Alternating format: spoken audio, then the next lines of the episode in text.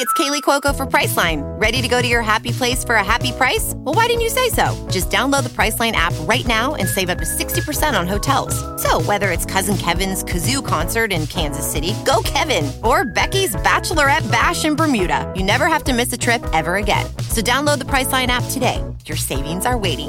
Go to your happy place for a happy price. Go to your happy price, Priceline.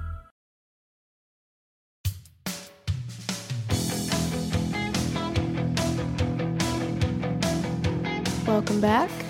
Welcome back. Uh, this case has been requested a few times. I think. Upwards of two. upwards of one or two, or maybe I just wanted to do it. I don't remember honestly, but if you Yeah, requested it, Does it count if we requested it? yeah, I I fill out the case suggestion form just the same as anybody else. The only difference is the make when I fill them out, I make gold records.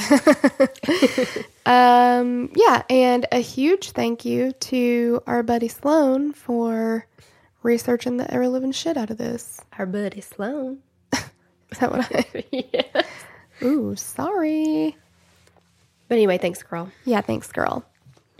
On January 27th, 2015, Henry Van Breda calls the Cape Town emergency number 107 to report that his family has been brutally attacked. 107, what is your emergency? I um, yeah. I need an ambulance. Lots of um. You need an ambulance. Yes, please. What's your name, sir? Uh, Henry van Breda. Henry. What's the Yes. contact number you're phoning from? Um, my home phone number, but um, I'm not sure what the home phone number is. My cell phone. Uh, we're at 12 Husker Street, please.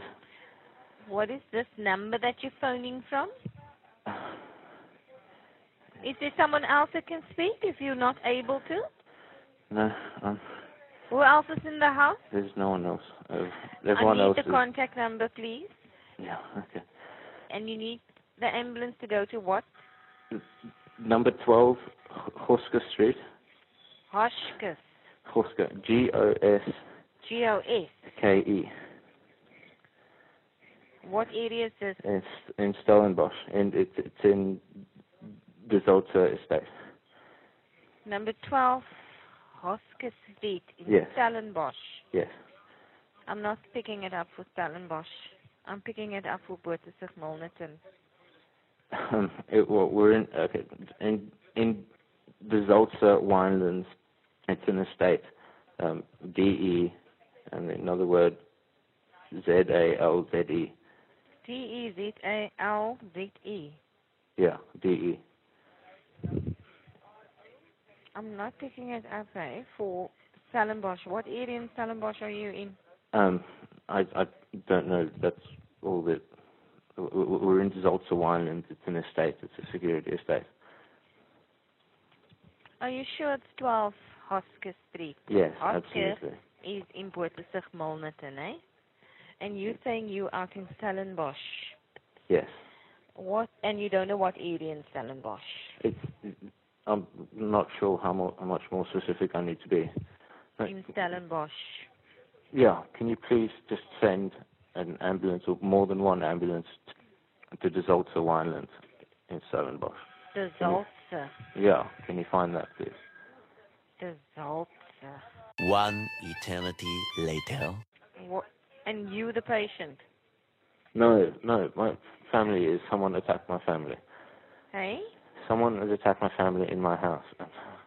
Okay, so you need the police or the Well, ambulance. And an ambulance, please. Yes. Now, who is Um, injured?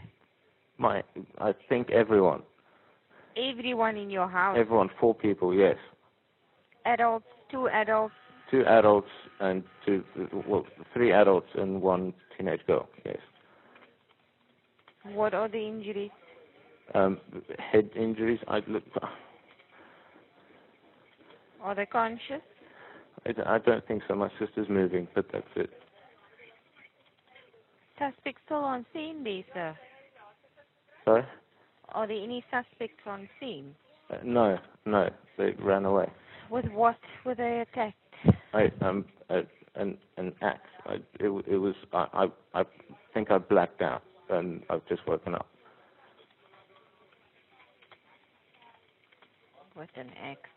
Okay, stay on the line. I'm going to speak to the police. Thank you, but please send an ambulance as quickly as possible. Yes. Okay, so at this point, we're now over five minutes into this emergency call, and the operator is just now asking for the details of the emergency. It's astonishing. Yeah, what were they talking about the entire time? Yeah, she's just like, and then so many times after he gives the address, like later on in the call, I think I have it. Um, she's like, okay, so you said, and you don't know your street name then? And he's like, I've said it till I was blue in the fucking face. yeah, like it's 12 Hoska Street. That's the address. She was very confused about the difference between Hoska Street, De Zalze Estates, and the city of Stellenbosch. None of those, Rang any bells to her? no, no. I'm not going to say that she's incompetent. but I'm also not going to say that she is competent either. So Yeah, that's very, I mean, it, aren't you supposed to ask initially what the emergency is? I thought that was like first thing. Yeah, because I know like a lot of dispatchers have a hard time calming people down. A lot of the calls that we hear, people call in and they're freaking out and they're like, Wah! and the the dispatcher is like, okay, you've got to calm down. Like I need to get information from you.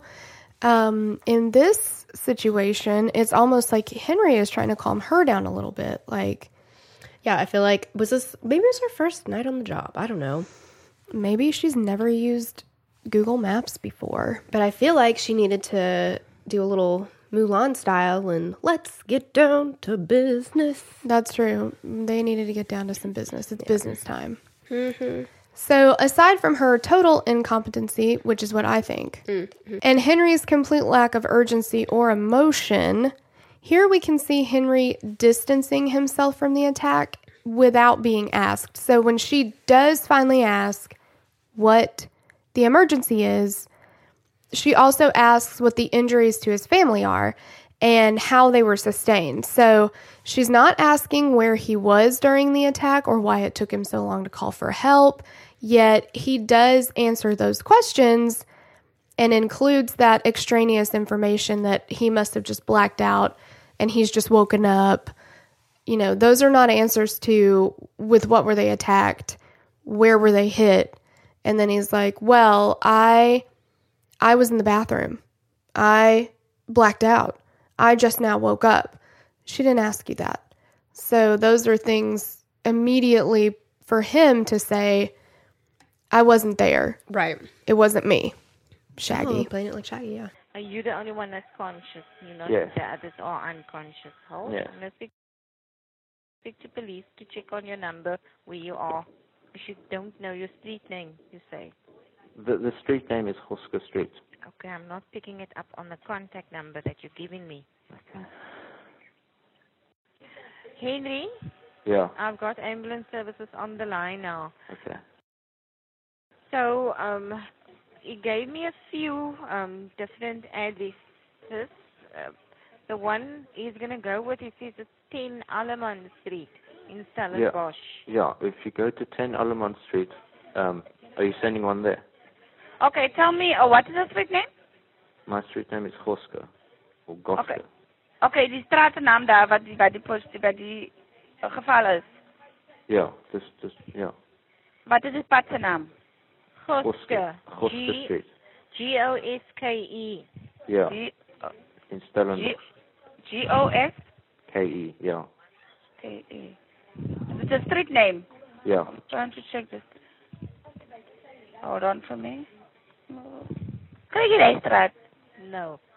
I get it for both the Okay. If, moment. if, if you just, uh, okay, number 10 Alaman is just past my street. If you send an ambulance to Is it is it Anemone or Alaman? Alaman, Okay, spel daai vir my gou en wil net die opkry. A double L A double L E M E N A double N. A double N. So Alaman met twee N's. Okay, I'm not picking up that one. Uh, I'll make sure. Uh, let me just write it here on the thingy. This is number 10, eh? Alaman. Do you get any Alaman Street? No. Because if you send someone there, then I could I can meet them in the road before they get there. Street. Not Anamaun, it's Alaman. Yeah. Is it which area in Stellenbosch is it? Uh, it's in De Zoltse Pardon? Golf Estate. Zaltse. Bosville. What the area in Stellenbosch is it? De Zaltse. Yeah, De Zoltse Golf D Estate. E Z A L T S E. Yeah, yeah. Z E. No.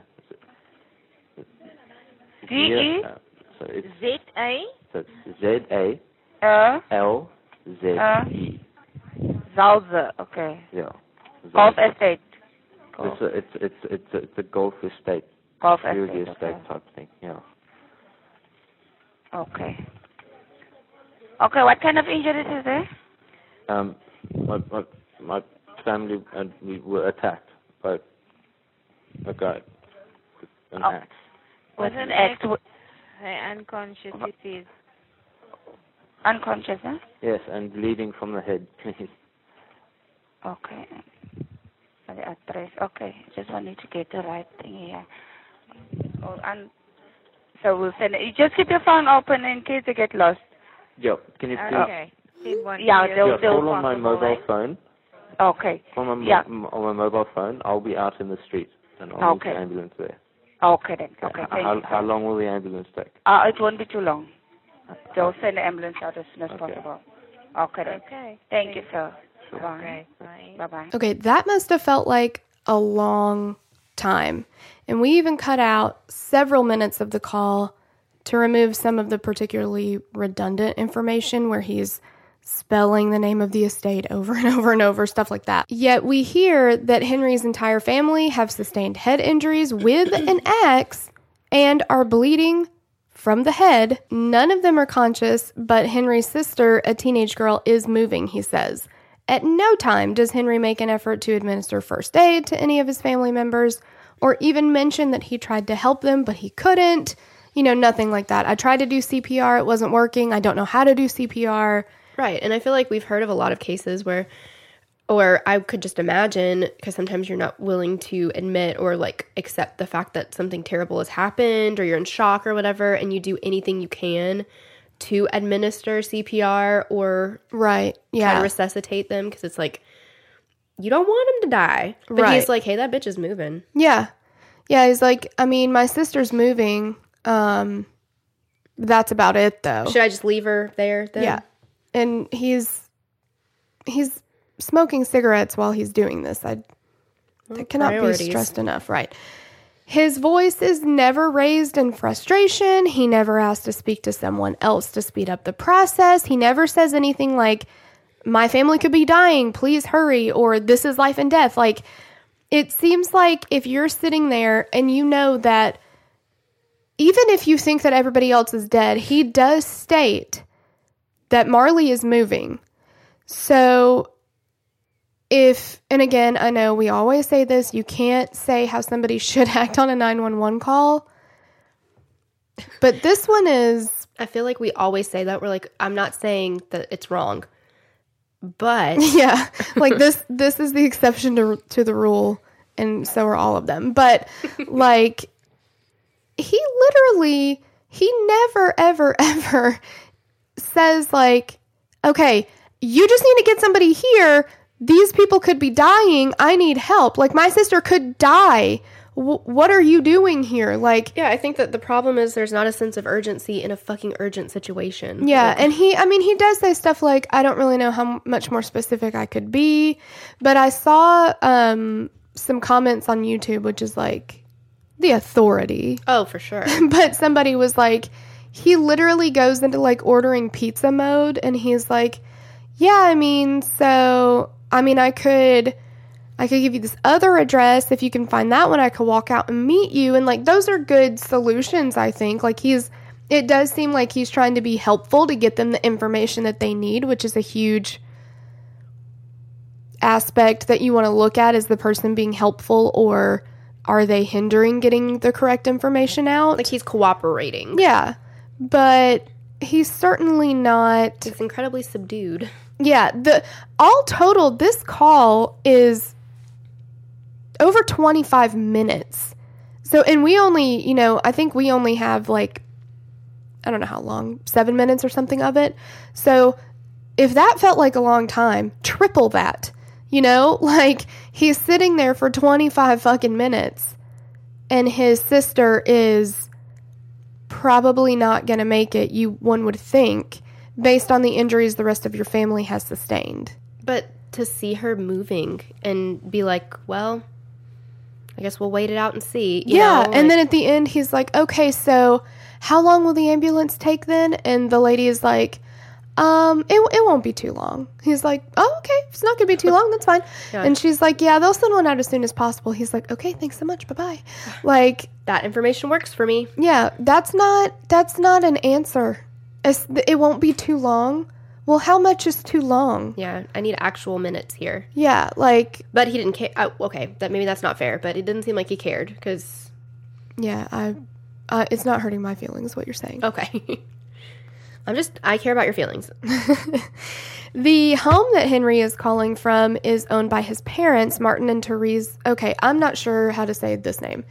It looks like Teresa to me, but the way that they pronounced it in all the videos I saw was Teresa. I don't know. I have no idea. Van Breda. The Van Bredas were both from wealthy South African families and had done very well for themselves and their children. Martin was a millionaire director of multiple companies. Among them was the international property firm Engel and Volkers, a private school in Pretoria that he developed, and he was the founder of a company that tracks and recovers stolen vehicles. Which I would think would be a very big company in South Africa. Oh, for sure. So much crime there. Yeah, that's taken a. You see a need and you feel it. Sure. Yeah. Yeah. Gone in 60 seconds. Oh my god, I love that movie. Martin and Teresa had three children Rudi, who was 22, Henry, 20, and Marley, 16, at the time of this attack. The Van moved to Perth, Australia when the boys were in middle school, and the family lived there for eight years. And I think they moved there for Martin's business interests. Um, Rudi and Henry both attended the private school Scotch College in Perth, Western Australia. Henry went on to study physics at the University of Melbourne, and Rudi graduated from Melbourne's Trinity College. And in 2015 was in a master's program for engineering at University of Melbourne. Thanks, girl. I got you.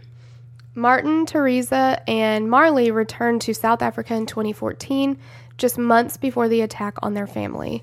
At the time of the attack, both Henry and Rudi were home from school on break, and the whole Van Breda family was together under one roof. The Van family was described by an acquaintance as a beautiful, gorgeous family and very close. But all was not as happy as it seemed. Oh my gosh. I know. It's eerie. Are you getting scared? A little. On the hot summer night of Wednesday, January 27th, 2015, the Van family was at home spending time together. Isn't it crazy though to think about just because we live in the Yes. northern hemisphere, like Yes. a hot summer night in January? Do you know how many times I typed July? because I was like, it was a hot summer night, it was July. Obviously. And then I started looking at other dates in the case, and it was like Marley gets released from the hospital in March of 2015, and I'm like, the fuck? I know. this happened in July. How did she get released? And, and I was like, I've got to have my years off. And then I was like, God dang it, it's no. January. I mean, that's when we were there and um, talking to his name is Franz. He was like, "Yeah, um, you know, in the heat of the summer, like around Christmas." I'm like, "What?" Yeah, it's just so. It's like a pineapple upside down cake. Oh, your top is on your bottom.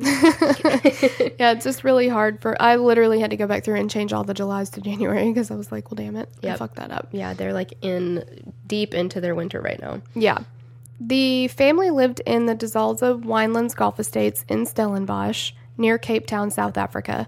I feel like by the time we've all listened to this call, we all know everything about where they live because we all know how to spell it. We all know everything about it. Stellenbosch is amazing, by the way. It's so beautiful, and they have amazing wine. Like we went to a, a winery or like a Oh, yeah, it there. seems like It's wine is huge there. Yes, it's really really pretty. And that is a really safe area, right? I felt safe there. Okay. Yeah, they that area in particular they said I mean of course they live in a, a gated community. Um but it seemed like the area of Stellenbosch, like the that crime was not so like they said in other areas when night falls like literally you better get the fuck out of town but not there that it was you could you could safely take a cab at night if you wanted to Right. I think I felt more unsafe because we stayed on a um, Rooibos farm, and I felt more unsafe at night because of porcupines and jaguars or jaguars, if you will. Jeez, oh Pete Yeah. Because that shit's everywhere. oh my god so I was like, I'm to take a walk. And they're like, you probably don't want to do that. I'm like, okay, I'll just stay inside. Yeah bring your harpoon with you I know. this is my walking harpoon I'm to take my grenade launcher. No big deal. Yeah, no big deal. Flamethrower, whatever. uh, the estate is highly secured with 24 hour monitoring. Now, when we say gated community, like here in the States, we think like a gate that 99% of the time doesn't fucking work. Right, and you just like hurry up and scoot in behind the person in front of you because Yeah, no problem. It's never going to work. Yeah.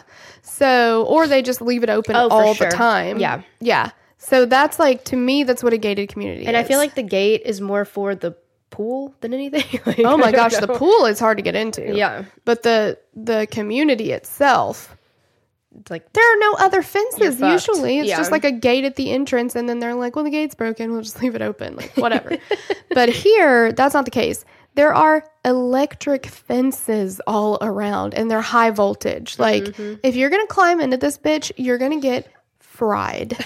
Like it's very serious. They have constant cctv motion detectors 24 guards on the premises and an access controlled gate that works your flamethrower is rendered useless there. exactly. and jumping is useless too because you will get your ass fried. Can't jump over that fence.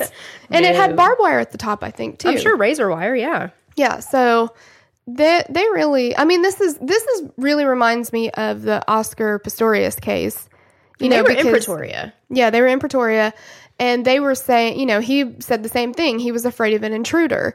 And normally in South Africa, like as a whole, sure, that adds up because there is a lot of crime in many of the areas. Right. However, this area is hard as fuck to break into. Well, yeah. So, and it's like simply not worth it to steal a laptop or whatever. So, it's Unless you just, want to get your ass fried. Once you get your ass, shut up. Oh, shut no. up. so You're um, stupid. Yeah, sorry guys. 12 and oh, it's it this was considered one of the safest places to live in South Africa. Like hands down. It's going to get an award. Darla, you've never even been there, so I don't know why you're acting like you even know these things. I've read upwards of two articles. Oh, okay. News articles. Well, I mean, I've I went there on vacation, so I basically have lived there, so I know. and your ass could not have gotten into De Zalze. No, for sure. No, you would have got fried. 12 Hoska Street was a four bedroom, four bathroom house with a pool and was described as a modern Cape vernacular style home in a real estate listing. The prestigious estate has a golf course, winery, restaurant, and the Klein, Zalze, and Winelands golf lodges. The picturesque Zalze is not the setting that comes to mind when deadly home invasion is reported in the news. Downtown Cape Town, maybe, but not the high security, affluent community in which the Van Bredas lived. Still, tragedy befell them. The emergency call came in at approximately 7:12 a.m. The police are notified at 7:15 a.m. and are dispatched to the s- to, the the estate and are dispatched to the estate. Upon arrival, police find the bodies of 54 year old Martin, 55 year old Teresa, and 22 year old Rudi. All three were pronounced dead. 16 year old Marley was found in critical condition due to head injuries and a severed jugular vein. Good God. It's a miracle that she survived. Like, I do not even understand it. See, that would be on that show I survived because Oh, yeah. and it's so crazy to me like how all of her other family members didn't stand a chance yet here she is you know like it's just mm-hmm. how how does that happen Yeah, that's amazing. She's got a purpose for sure. yeah It seems like. and 16 god that's like not that the other family members weren't brave but i don't know i just i'm in awe of that that's just amazing Yeah, that's that's determination to stick around for sure. I mean, yeah, it's just amazing. Marley was rushed to the hospital where she underwent multiple surgeries and remained in intensive care for months. Goodness.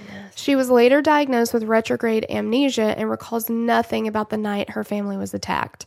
So I feel like that's a s- silver lining, kind of like for her mental health, probably, that she doesn't have to like relive this over and over. But I do wonder though, because sometimes you hear about, or I could imagine there's some PTSD there still, even if she can't remember. You know what I mean? Like I've For heard sure. of what was that case, the the toy box killer, and the woman she would wake up in a panic and like you know would Mm. Yeah. rec- recant these like little snippets, but they were in the form of nightmares. You know, Right. Yeah.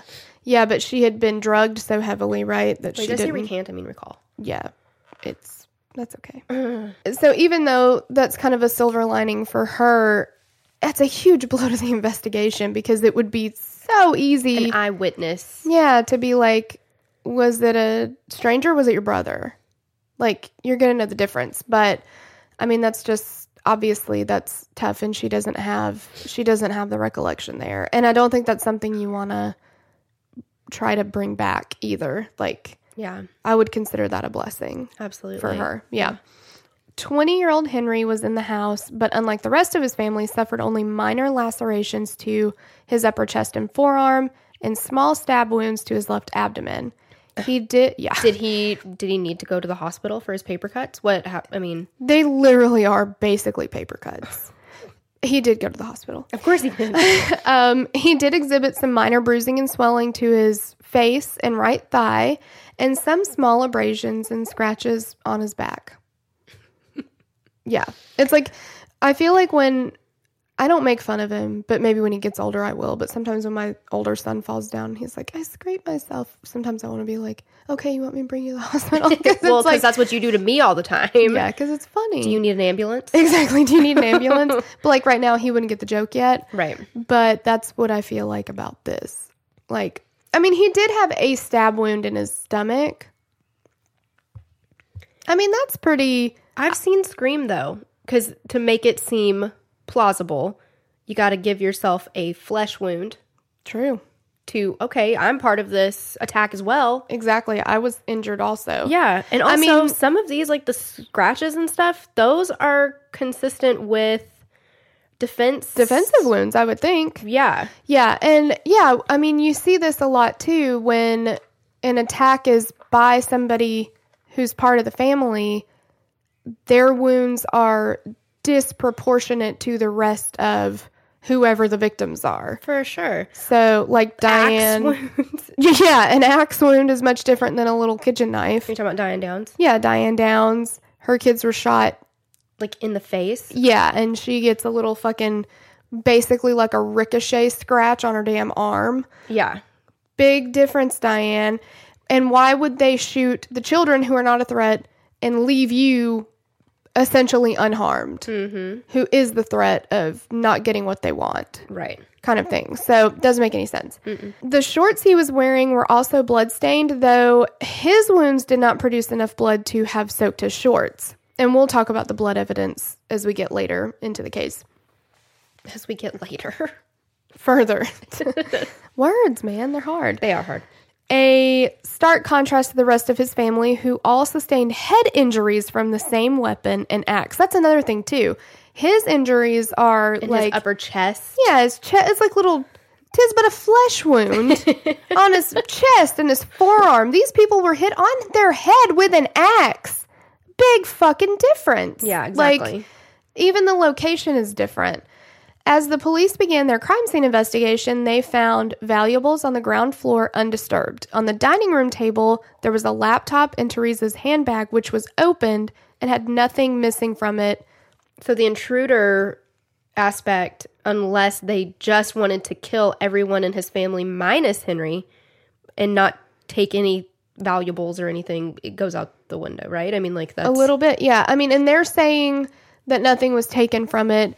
Teresa is not here to say I had, I happen to, you know, have a thousand dollars cash on me or something. right. But um, from what they can tell, there's nothing missing from it. It's rand, by the way. It's not cash, so I'm so sorry. dollars. I took out what would that be, fifty thousand rand? Probably. Yeah. So you know, it's but they're also going to go through their bank records and things and see if There a a large ma- amount of cash or you know whatever is taken sure. out. Yeah. So from what they can tell, nothing has been stolen. And and Henry never says anything is stolen. He never says, "Yeah, there was something that was here in the house and now that's gone" or anything like that. So you know, we don't have anything like that.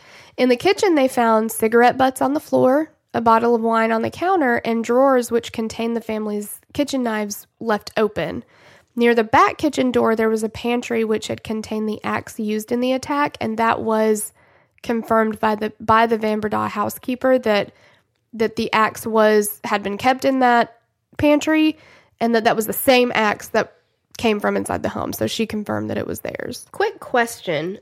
Does anyone out there keep an axe in their pantry? Because I'm living life wrong if that's what we're supposed to be doing. I feel it's an odd place for an axe. I was assuming it would have come from the garage. like a shed or something, yeah.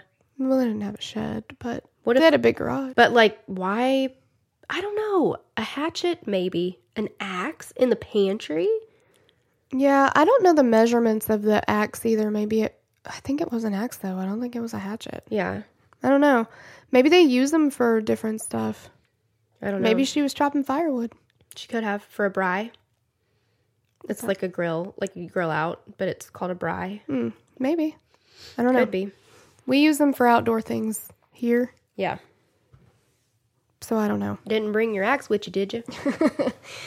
Uh, police found the bloodstained axe on the middle landing of the staircase. So it's a it's a two story house, and the if you go onto YouTube and look up Tracy Stewart, uh, she's with Cape Town, etc. She has a lot of really good videos, and she does one that's like has a a diagram of the house and where everything was. If you want to see exactly like where Henry says he was standing, where the bodies were found, where the weapons were found and things like that. So now we get to Henry's account because right now he's the only witness.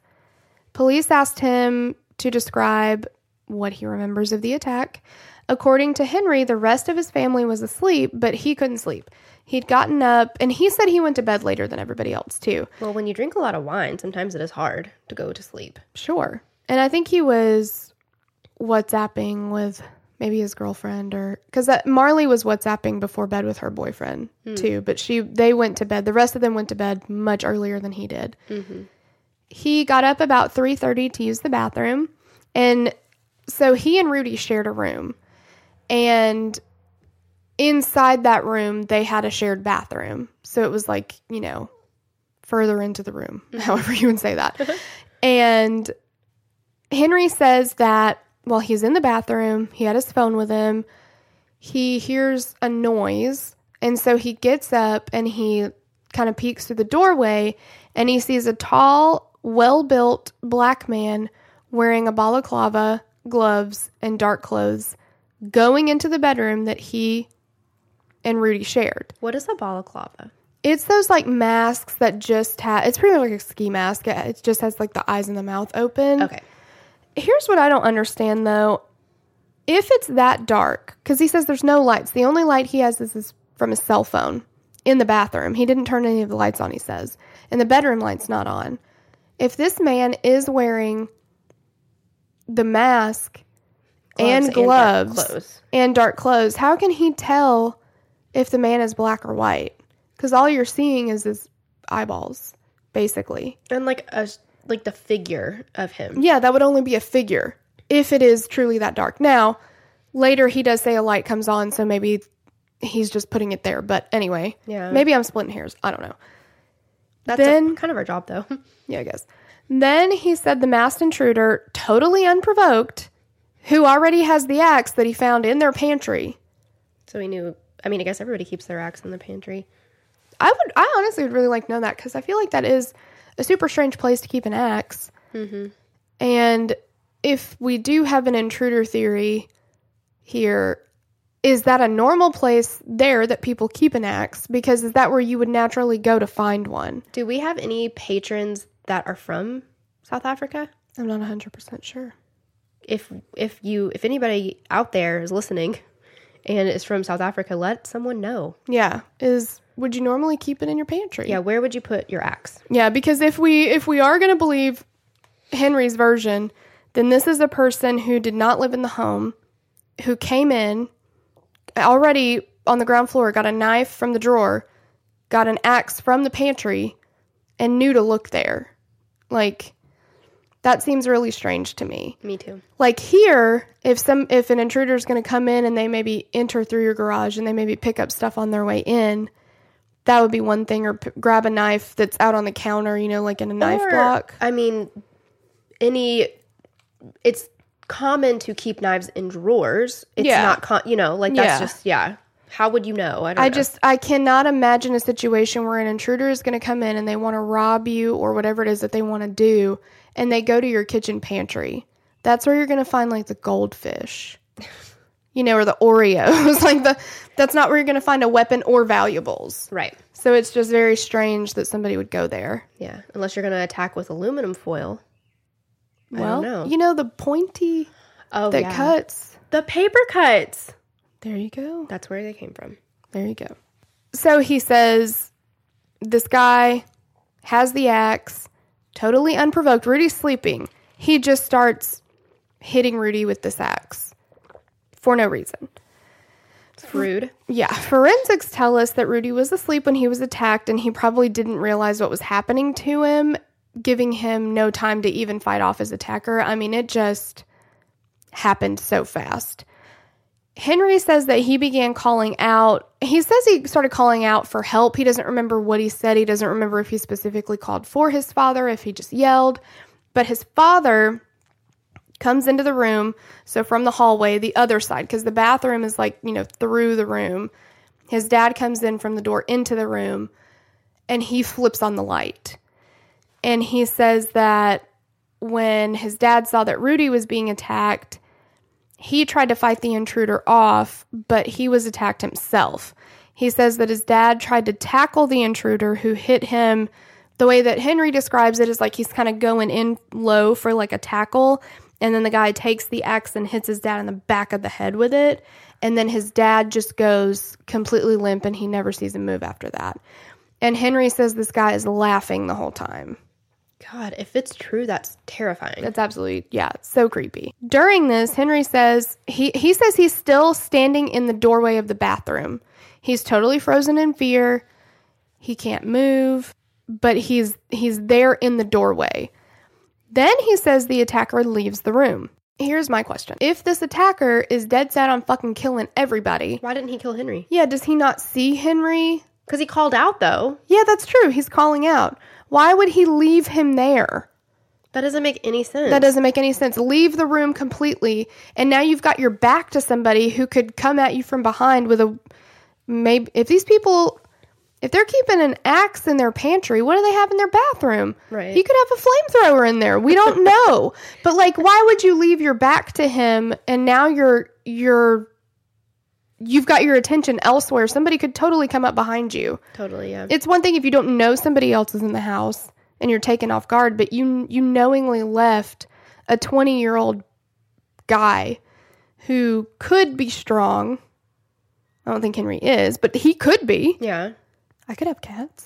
like, Well, and the dad turned the light on, so Yeah. it's not like he couldn't be seen, you know? Like, I mean, it just doesn't add up. It doesn't make any sense. no, not at all. So he says the attacker leaves the room. And then that's when he encountered Teresa and Marli in the hallway. So, kind of like at the top of the stairs, but basically right outside the door of that bedroom. He said he could hear them being attacked, but that he was still in the in the bathroom, in the doorway. He hasn't moved, he says. So he didn't see it, but he could hear it. And then he says once the intruder, I guess, is satisfied with his attack on Teresa and Marli, he comes back into the bedroom. And by this time, Henry has moved from in the bathroom to kind of in between the two beds in the bedroom. Then he says that he and the intruder struggled. They were fighting over the weapons. I don't know where the axe is at this very moment. It, I think in his version, the intruder has now dropped the axe. After the attack on Teresa and Marli. Yeah, kind of where they are laying. So at the top of the stairs, which again makes no sense because he knows that Henry is still in this room and he's going to come back in and, and attack Henry now. Why would he bring with him just a small kitchen knife when he had an axe? Yeah, it's like bringing a knife to a gunfight. Like, Yeah. why would you do that? Yeah, why would you drop your bigger weapon? So he says they struggle. This is when the guy brandishes the knife. Maybe Henry just said, "Hey, can you leave the axe there?" And the guy was like, "Oh, okay." Yeah, he's like, um, red light. Hold on, bad guy. Freeze tag. Yeah, like I think that's honestly more plausible than his story. So he says he pulls out um, the knife. He stabs Henry. They're fighting over the knife. He the knife is still in Henry's stomach, and then the guy turns around and begins to run away. Why? That doesn't make any sense. It doesn't make any sense. Henry pulls the knife out of his stomach. He drops it there in the bedroom, so it kind of lands near the beds. And then he starts to chase this guy. All of a sudden, he's brave and he's gonna. Yeah. So at the top of the stairs is where he finds this axe, and he sees the guy going down the stairs, and he takes the axe, he says, and he throws it at him, missing. Of course. So then the guy goes down the stairs. So Henry starts going down the stairs after him, but then he trips and he says he falls all the way downstairs.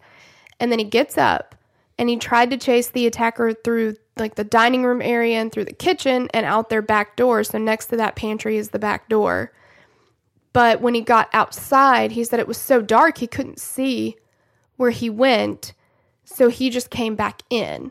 So when he comes inside, he goes up the stairs and right at the top. So again, Teresa and Marli's bodies are laying right there at the top of the stairs. He doesn't get all the way up. He gets to kind of the top couple steps and he says he passes out there. He passes out for about two and a half hours. Then he gets up. He says he goes downstairs. He has a few cigarettes and he makes the emergency call. Hmm. You know, cigarette smoke pushes down the toxins. It gets rid of toxins in your body. That's true. So that's probably the first step in first aid. Yeah, you're gonna want to smoke some cigarettes. Yeah, you want to clean that wound out with the cigarette smoke. Yes. Okay, well, that's understandable then. So during the process of the investigation, though, the police learned that Henry made more than just the one call to 107 after the attack. His phone records indicate that he called his then girlfriend, 16 year old Bianca. Oh my God, sixteen. Yeah, and he's 20. Ew. Gross. At 4:24 a.m. multiple times, but she didn't answer. Well, so no she's shit. She's Yeah. got school in the morning. I mean, exactly.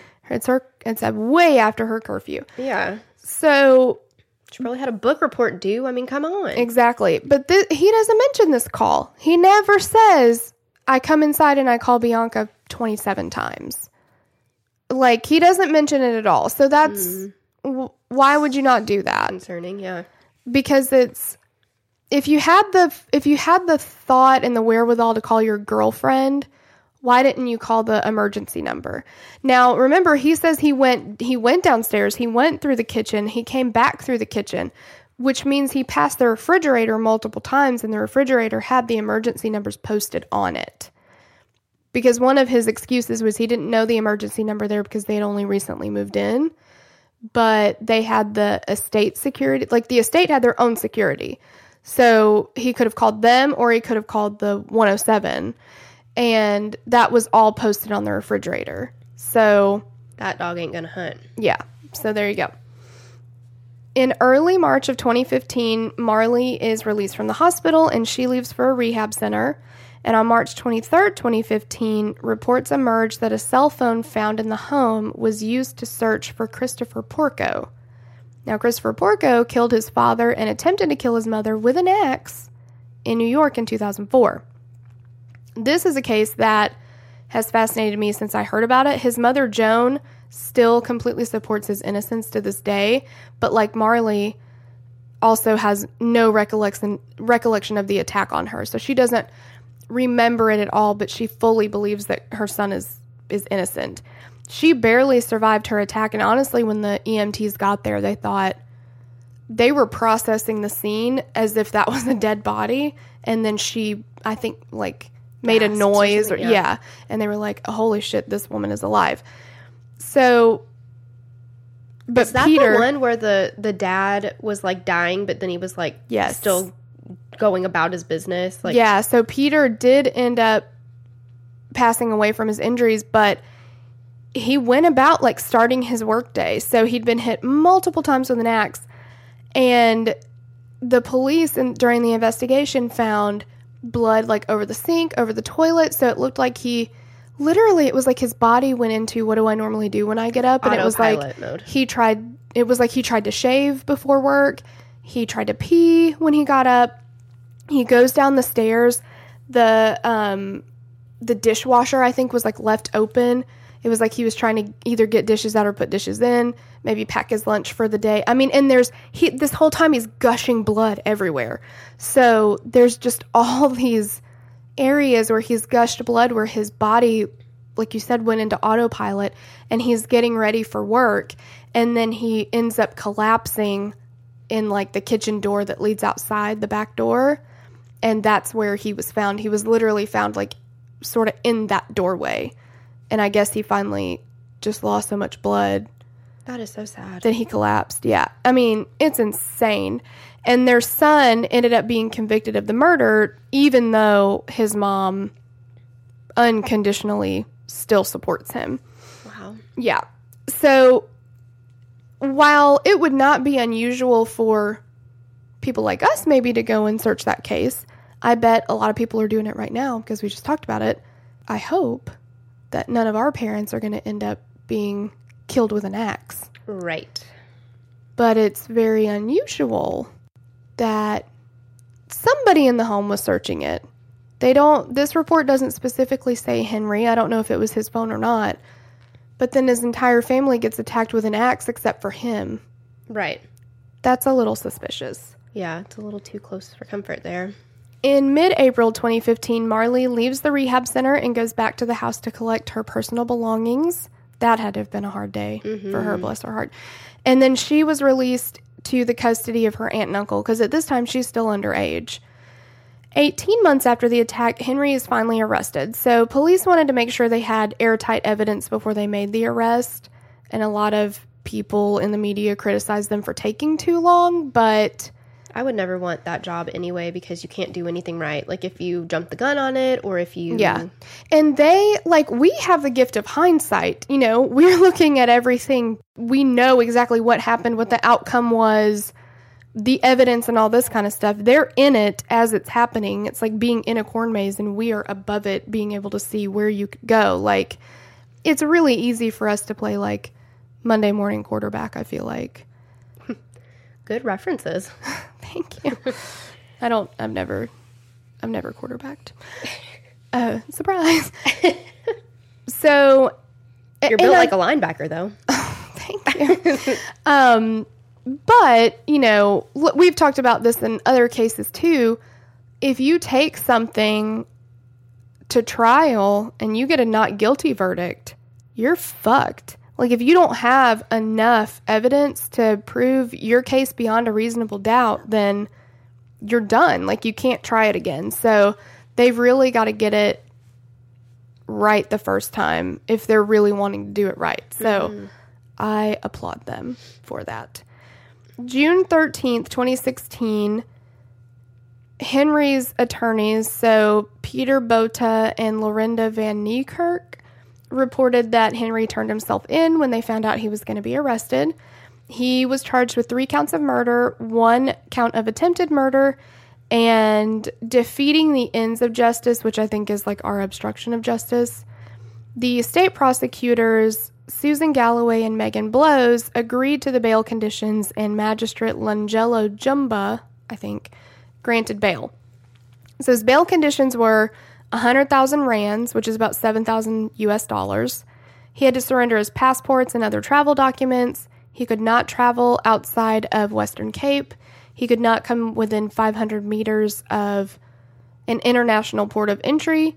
He had to report to the police station Monday and Friday before 8 p.m., and he had to have no contact or communication with the state's witnesses. So, and I guess he was, that's pretty much like being on house arrest Right, I would think so. through the trial. We've gotten to the point of the trial basically at this point. So in the next episode, we're going to go through the trial. As always, um, we'll be back next week with the next episode. If you want to get part two right now, then you can go to the Patreon. Yeah, you can join the Patreon. You can get it, the early release of it, um, before everybody else does. Otherwise, we'll catch you next week. Bye. Bye. Get in on the conversation on Facebook and Instagram at Killer Queens Podcast and join our Facebook discussion group at Killer Queens Podcast where we discuss cases covered on the show and all things 90s. If you want to submit a case to be covered on the show, visit www.killerqueenspodcast.com slash case submission and complete the form. If we cover the case, we'll even give you a shout out on the show. Killer Queens is researched, mixed, and mastered by our own damn selves. The theme song for the show is created and composed by Stephen Toby. You can find more of Stephen's work on SoundCloud, and our logo was created by Sloan Williams of Sophisticated Crayon. You can find more of her work on Etsy. Lilas!